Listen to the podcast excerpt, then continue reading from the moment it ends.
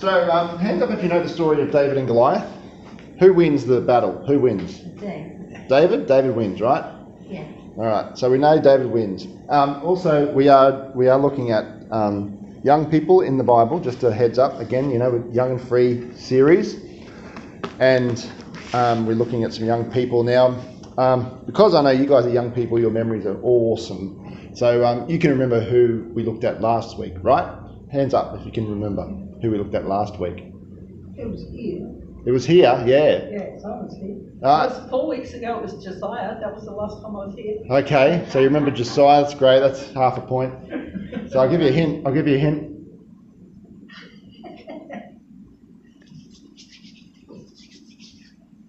You probably don't remember, but it was Timothy, okay? We didn't technically look at Timothy, but we looked at a, re- a, a responsibility that Timothy had to pass on a message to, to others, who would then pass on a message to others. So we looked at how to start the spread of the gospel, the good news. Okay, so Josiah, any other young people that we learned from over the last few weeks? Samuel, yeah, Samuel sought the Lord. Samuel was lying in his bed in the temple and he heard the voice of God and he sought the Lord, yeah. We had Josiah and King Josiah, yeah. Remember any others? Remember we had Lindsay Mackenzie, Sonia's father, preach to us. He talked about the boy who had lunchbox. It was the first one. Right. A boy with a lunchbox. He had a little bit, but that's what he gave. A young man serving God, giving what he had. So we can learn a lot from young people, can't we? The week before last was Shadrach, Meshach, and Abednego. Remember the furnace? And how they stood and stood there, uh, stood for their faith and belief in God, even in the midst of execution in a furnace. And they ended up surviving, and God was with them in the middle of it. Remember that? All right, so here we have another young person, and he's 15, and his name is David. But he faces up to a giant of a man, Goliath. Now, I want to um, just have a look at a couple of things because I think we already know the story of Goliath and David, and we know who wins, we know how it ends. But I want to ask you this question, and it's a hypothetical question, so don't yell it out. But how does David beat Goliath? How does David beat Goliath? Because I think we have some giants in our lives sometimes, and they could be a visit to the hospital, they could be a relationship difficulty, they could be a disappointment with someone who you trusted, it could be a financial giant. You just don't know how you're going to get past this. All right? So, the giant that David faces, he actually um, he he comes against this giant that everyone else is afraid of. All right, I want to take you to the Bible. Let's have a look at 1 Samuel 17. And we'll go to verse 12, just to start with, okay, to introduce David. David was the son of a man named Jesse, an Ephrathite from Bethlehem in the land of Judah. Jesse was an old man at that time, and he had eight sons. Jesse's three oldest sons, Eliab, Abinadab, and Shimei, had already joined Saul's army to fight the Philistines. So these guys are warriors. They're trained to be in the army, and now they're in the army. They're trained warriors, all right? G.I. Joes. Jesse, uh, sorry, verse 14. David was the youngest son. David's three oldest brothers stayed with Saul's army, but David went back and forth so he could help his father with the sheep in Bethlehem. All right? So David would go and help his brothers, take them food, whatever. He'd also play the harp for King Saul as well, because King Saul was struggling with depression and, and an anxious spirit. But then he'd always remember to go back and take responsibility of his father's um, sheep. All right? Now it says in verse 16, for 40 days, every morning and evening, the Philistine champion, that's Goliath, strutted in front of the Israelite army. One day Jesse said to David, Take this basket of roasted grain and these toasted cheese sandwiches and this pizza and whatever it is, and go and see your brothers and tell me how they're doing. Okay, so I'm just skipping through. Verse 20 says So David left the sheep with another shepherd and set out early the next morning with the gifts, as Jesse had directed him. He arrived at the camp just as the Israelite army was leaving for the battlefield with shouts and battle cries. Could you imagine that? These warriors, these they're, armed, ready for battle. They're shouting their battle cries, and they're ready to go. They're pumped. There's testosterone in the air. There's the clanging of swords. There's the you know the beating of chests. There's these these Israelite warriors ready for battle. Okay? And soon the Israelite and Philistine forces stood facing each other, army against army. David left his things with the, with the keeper of supplies and hurried to the ranks, the front lines, to greet his brothers. As he was talking with them, Goliath, the Philistine champion from Gath, came out from the Philistine ranks. Then David heard him shout his usual taunt to the army of Israel. Uh, now, this taunt that he was calling out is in verse 8. He says, Why are you all coming out to fight? I'm the Philistine champion, but you are only the servants of Saul. Choose one man to come down here and fight me. If he kills me, then we'll be your slaves. But if I kill him, then you will be our slaves. I defy the armies of Israel today. Send me a man who will fight me. And that's what he was calling out. He was taunting the Israelite army, and he was three meters tall. And he was built too, because he was able to carry a whole lot of armor upon himself. And we're told that Saul said to David that David was just a youth, but this man has been a warrior from his youth. So he's had experience in battle as a warrior. This man is built, three meters tall. Now, I've heard stories about what people might think about him and, and uh, Christian scientific um, theories.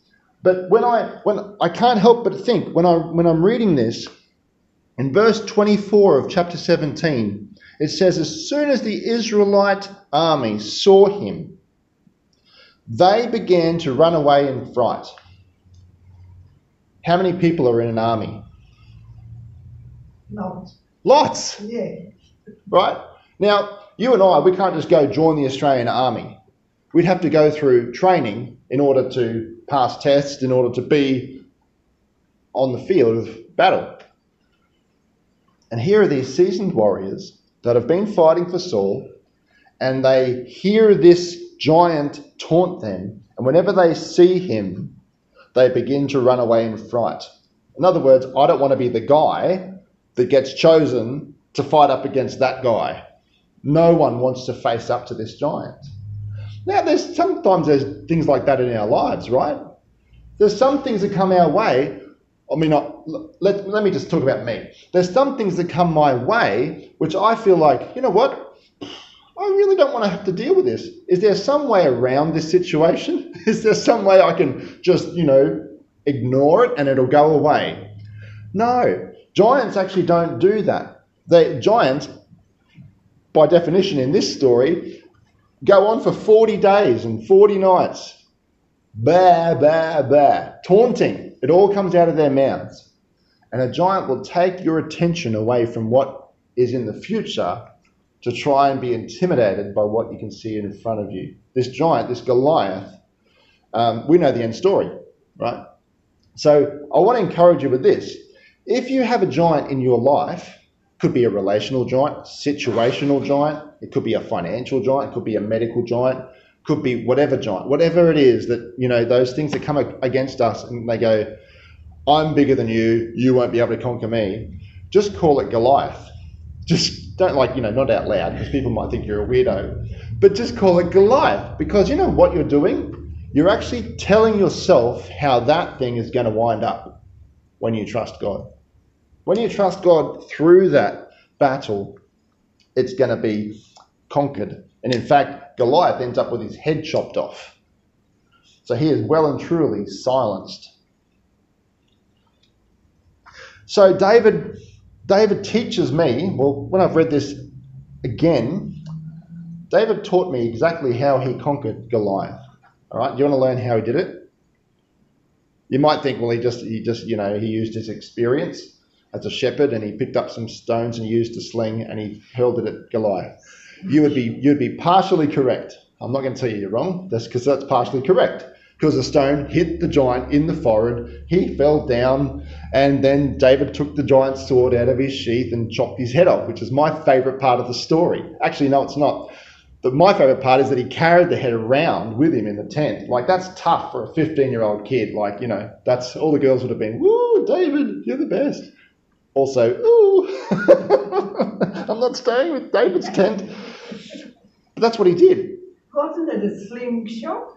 Was it? Well, it was a sling. So, well, we don't know exactly, but evidence proves shepherds would use uh, like a, a strap uh, with a with a like a uh, I don't know Yeah. a piece Yeah. about that bit, Yeah. big bit, and and just a strap, and they'd place a rock in there, and then they just use gravity, uh, not gravity, inertia, you know, just fling it around, and then eventually twist it in such a way that the strap holding that flicks that way, Yeah.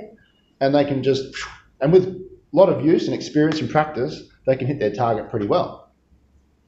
Um, David didn't say that he used his sling and rocks on bears and the lions that would come against his sheep, which is interesting.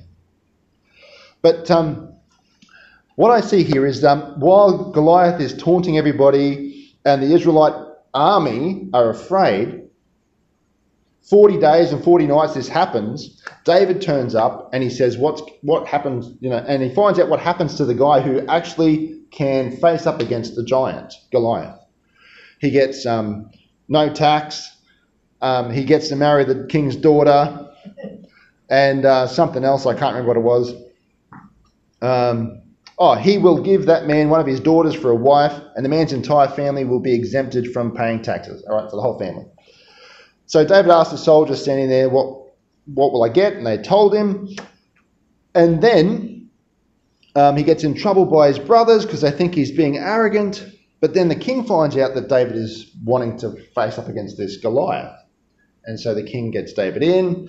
And we, we, we read that the king then put his armor on David. That didn't work. All right. But you know what I find in the Bible? Well, all the time, whenever you're reading the Bible, do you notice things repeat themselves sometimes?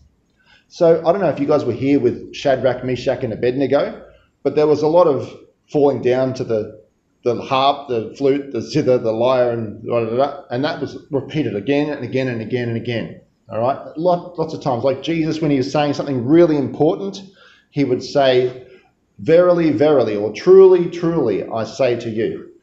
Like he would repeat the word. Um, right now in heaven, there are angels, and they're repeating one word right now because it's really important. Holy, holy, holy.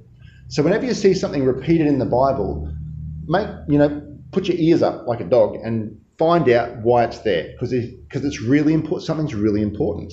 And I noticed something repeated in this story, which I hadn't really noticed before.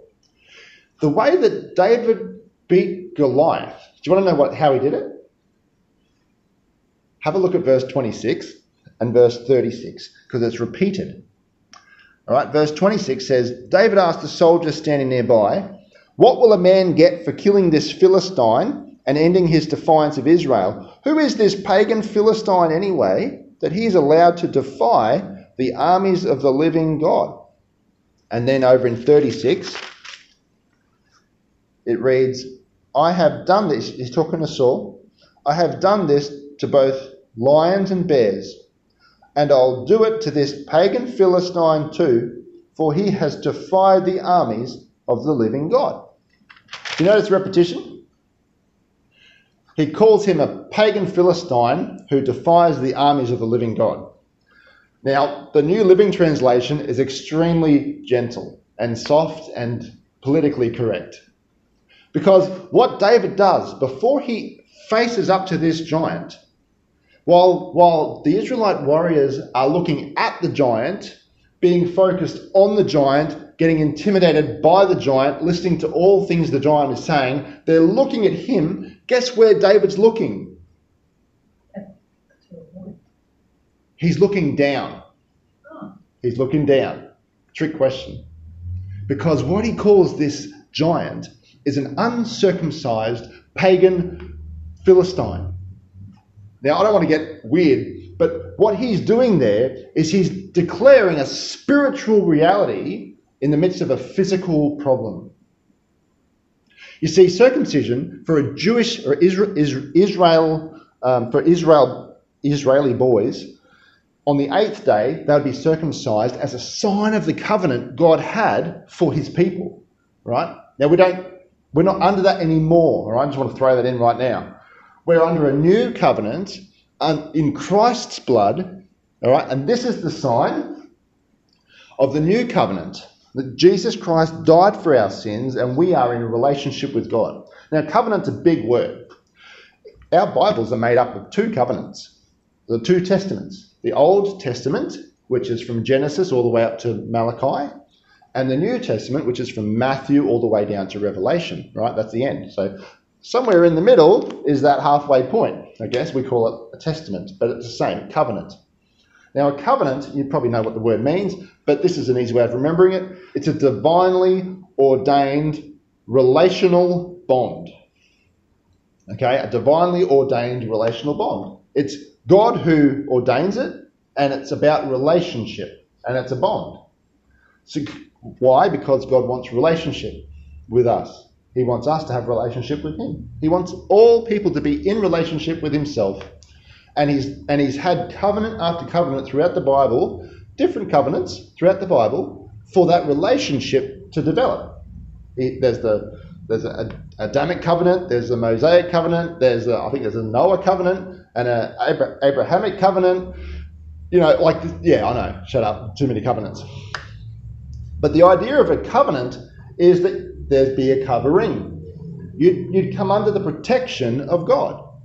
Okay, and and the circumcised males was a was a symbol, a sign of God's protection upon His people. Okay, and so David, being one of those, he notices one true fact in this battle that this warrior champion Goliath is coming at him, and the first thing he notices about Goliath is not three meters tall, is not you know 300 pounds or whatever you know, not the muscles, not the not the weapons, not even the voice of Goliath, not even the taunts that this warrior is making. First thing he notices is this this guy's cut the wrong way. He's not under a covering of God like me. He's a 15 year old boy and he realizes what real strength is in a battle, which I think is really cool. So he repeats it. He says it to the to the warriors. He says, Who is this Philistine? right, in verse 26. Who is this guy? And he also says it to the king. Now, the king should have known all this already. And so he says, Who is this Philistine anyway? He's allowed to defy the armies of God. So David comes under, actually, no, David is already under the covenant, and so are all the other Israelite warriors. David seems to be the only person there who's actually actuating that covenant putting it into effect. It's like you know, you guys are all Melbourneites. Who who wasn't who hasn't been born outside of Melbourne here? Okay, where are you from, Barb? Adelaide. All right, fantastic. That's pretty cool. You still use umbrellas in Adelaide, I assume. Yeah, we use them sometimes in Queensland. Yeah, you've used an umbrella. It's good to carry an umbrella around, isn't it? I've learned that in Victoria have a jumper in your boot and, a, and an umbrella in your boot of your car because you never know, right? Maybe some skis as well. Who knows? It's it's autumn, but if it's like um, if you're carrying an umbrella, it's like a covenant, right? You're in possession of that relationship with God. But if you're not going to put that umbrella up when it's raining, guess who's going to get wet? You. Now, if you put that umbrella up when it's raining, guess who's going to get wet? Not you. The umbrella. Does it? Yeah, the umbrella gets wet. It doesn't stop the rain. The rain keeps coming, but there's a covering, all right? And so this is the thing. You see, God doesn't take away the giant. In fact, all the way through the Bible, God doesn't just kind of step in and take the things away. He actually wants to partner with people who believe in what He's already promised. He wants to partner with people who are in covenant with him throughout the whole Bible. God could just go, you know what, Goliath, nah, I don't want any evil in the world. Get rid of all the evil. And he could do that if he wanted to. But he wants to partner with you and I and people that he wants a relationship with. He wants us to see how good he can be to us in a relationship. And David actuated that faith, that covenant. He put it into effect. He said, okay, well, you guys don't understand that you are God's children. He's talking to the Israel, Israelite warriors. I do. I'm just going to face off against this massive, big giant because he's not under the covering of God, no matter how big he is. So what he does is he looks down. and then what he does is he looks beyond. So let's get down to the battle. Okay? So verse 12, uh, verse 30, uh, no, we read 32. 41. 41. So Goliath walked out toward David with his shield bearer and ahead, ahead of him, sneering in contempt at this ruddy faced boy. Am I a dog, he roared at David, that you'd come at me with a stick? And he cursed David by the names of his gods. Come over here and I'll give your flesh to the birds and wild animals, Goliath yelled. David replied to the Philistine, You come to me with sword and spear and javelin, but I come to you in the name of the Lord of heaven's armies, the God of the armies of Israel, whom you have defied. Today, the Lord will conquer you, and I will kill you and cut off your head. And then I will give the dead bodies of your men to the birds and wild animals. And the whole world will know that there is a God in Israel. And everyone assembled here will know that the Lord rescues his people, but not with sword and spear. This is the Lord's battle, and he will give you to us. That's all future tense. He's telling Goliath how it's going to be. He, he looks down at Goliath and he goes, You know what? Because you're not under the covering, this is how it's going to be for you. and he looks past Goliath to the future about what's going to happen. And in the midst of that, he looks up as well. Because what he does is he, he, he doesn't listen to what Goliath's saying to him about his gods. He says, You come against me with all this physical, visible stuff, but I come against you in the name. God. In the name. Yeah, in the name of God of heaven's armies the Lord of heaven's armies, the God of the armies of Israel. You know, God, you know what God's name is? No, it's just Him. I am Yahweh, the Lord, Jesus, Redeemer, Jehovah Jireh, Jehovah Tsidkenu, Jehovah Rapha, Jehovah Shalom, Savior, you know, he has, in the Old Testament alone, I think there's about 85 different names for God. The one God, but names differently to suit the situations. So for one person who is, is struggling in life to trust God's promises, he's the God who hears. To another person who's struggling to survive in the midst of lack and famine, he's the God who provides. You know, and, and, and in, in the midst of battle, David remembers and declares this is the God of war. He's a God of heaven's armies. In other words, I'm not alone fighting against this massive, big physical giant. I've got a spiritual backup team of heaven's armies with me. So, who is this three meter tall, muscle bound, heavyweight guy anyway? You know, Goliath is his name. And you know, you know those giants that you face in your life? The things that make you cry, the things that make you feel like throwing in the towel. You know those things that come your way that you feel like, oh my goodness, how's this to get? I'm to get through this. Where did this come from? Just keep telling that thing what it is and where it's going, and who God is in that situation. So if your Goliath is a financial Goliath, I'm gonna I'm gonna face this thing trusting that God's my provider. You know, just, you know, enter name here. That's how we do it. but this is how David does it. He looks down and he looks ahead, but he also looks up and he, and he, and he invites God into the situation. And so then what we see is David uh, in verse 48, sorry, Goliath moved closer to attack David. David quickly ran out to meet him. He ran to meet him. He was not afraid. And reaching into his shepherd's bag, he took out a stone. He hurled it with his sling and hit the Philistine in the forehead. The stone sank in, and Goliath stumbled and fell face down on the ground. David chopped his head off. End of story. Love it. He had he chose five stones, probably because Goliath had four brothers. Who knows? Don't know. But he but he had but he had four left just in case. But he threw he, he slung the first one and it hit Goliath in the head, and he fell and he died. But he fell forward, not backward. If you didn't hit him the head, He died. You fall backward. He died, and his head was cut off. And David, he, um, he said in a previous testimony to the king, um, in verse 36 or verse 35, actually, let's go to verse 34. He said to the king, I have, I have been taking care of my father's sheep and goats, he said. When a lion or a bear comes to steal a lamb from the flock, I go after it, or I run after it with a club and rescue the lamb from its mouth. If the animal turns on me, I catch it by the jaw and club it to death. I've done this to both the lions and bears, and I'll do it to this pagan Philistine too, for he defied the armies of the living God. It's interesting because he attacks the mouth of the of the thing that's coming against him. And the giant that comes against you and I, those things that come against us, if we want to, we can listen to what they're saying. You're not good enough.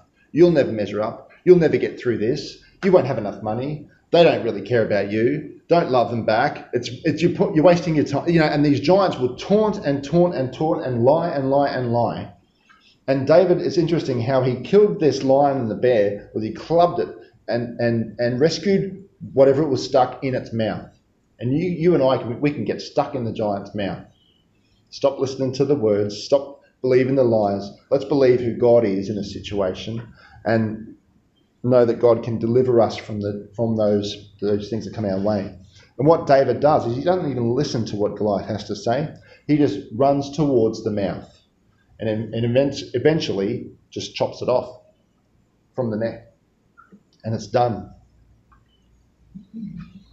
Now I don't know why he fell face down on the ground, but he did. And it's interesting because if he did, guess what part of his face hit the ground? His mouth. His nose, his mouth. yeah, that's right. So David triumphed over the Philistine with only a sling and a stone, for he had no sword. You know, and I want to finish on this just this passage out of um, 2 Corinthians, which I think is really cool. It's encouraged me, as I'm sure it will encourage you as you face your Goliaths. Don't forget, name your Goliath. Look down, see what it really is. It's not under the covering.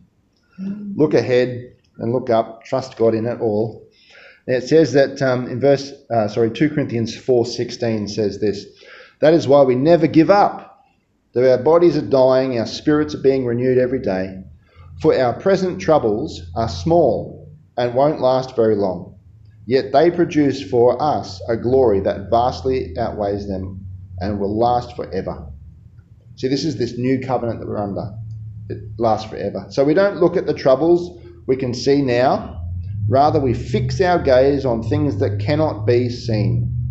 For the things we see now will soon be gone, but the things we cannot see will last forever. I just want to encourage you, you know, as you're facing those Goliaths in your life, it's really a spiritual battle. Have that heavenly, pers- heavenly perspective when you're facing that giant.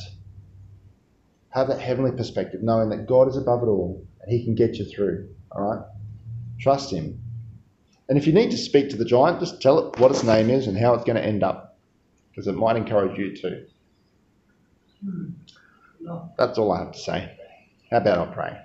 Thank you, Lord, that you are the strong one in our relationship.